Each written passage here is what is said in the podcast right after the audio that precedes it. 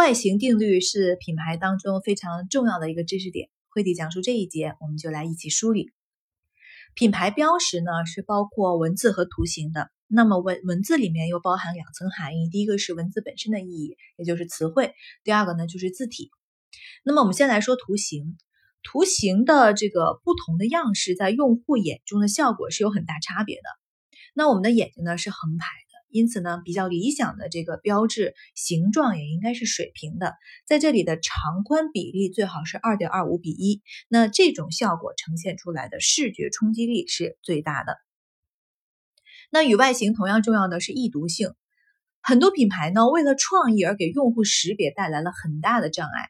那么这种创意是徒劳的。只有图形可以吗？很多人会遇到这样的问题，比如说像耐克。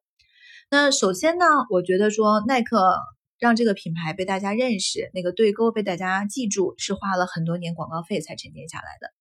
那而且呢，当新生代进入到这个市场消费的时候，耐克还要继续花更多的钱去建立钩子这个图形和它品牌名之间认知的关联。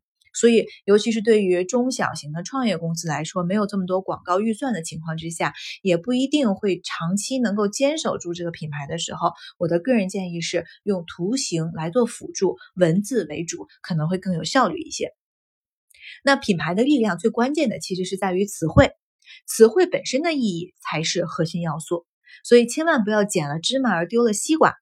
那最后我来说一下关于字体，字体呢，呃，不同会给带来感情上的一些差别。有的字体它很复古，或者是看起来很流行，或者是看起来很纤弱，或者是刚劲有力。那么这也需要与品牌的定位相匹配，所以在外形上是一个综合的维度，去让品牌显得更有力量和更有识别度。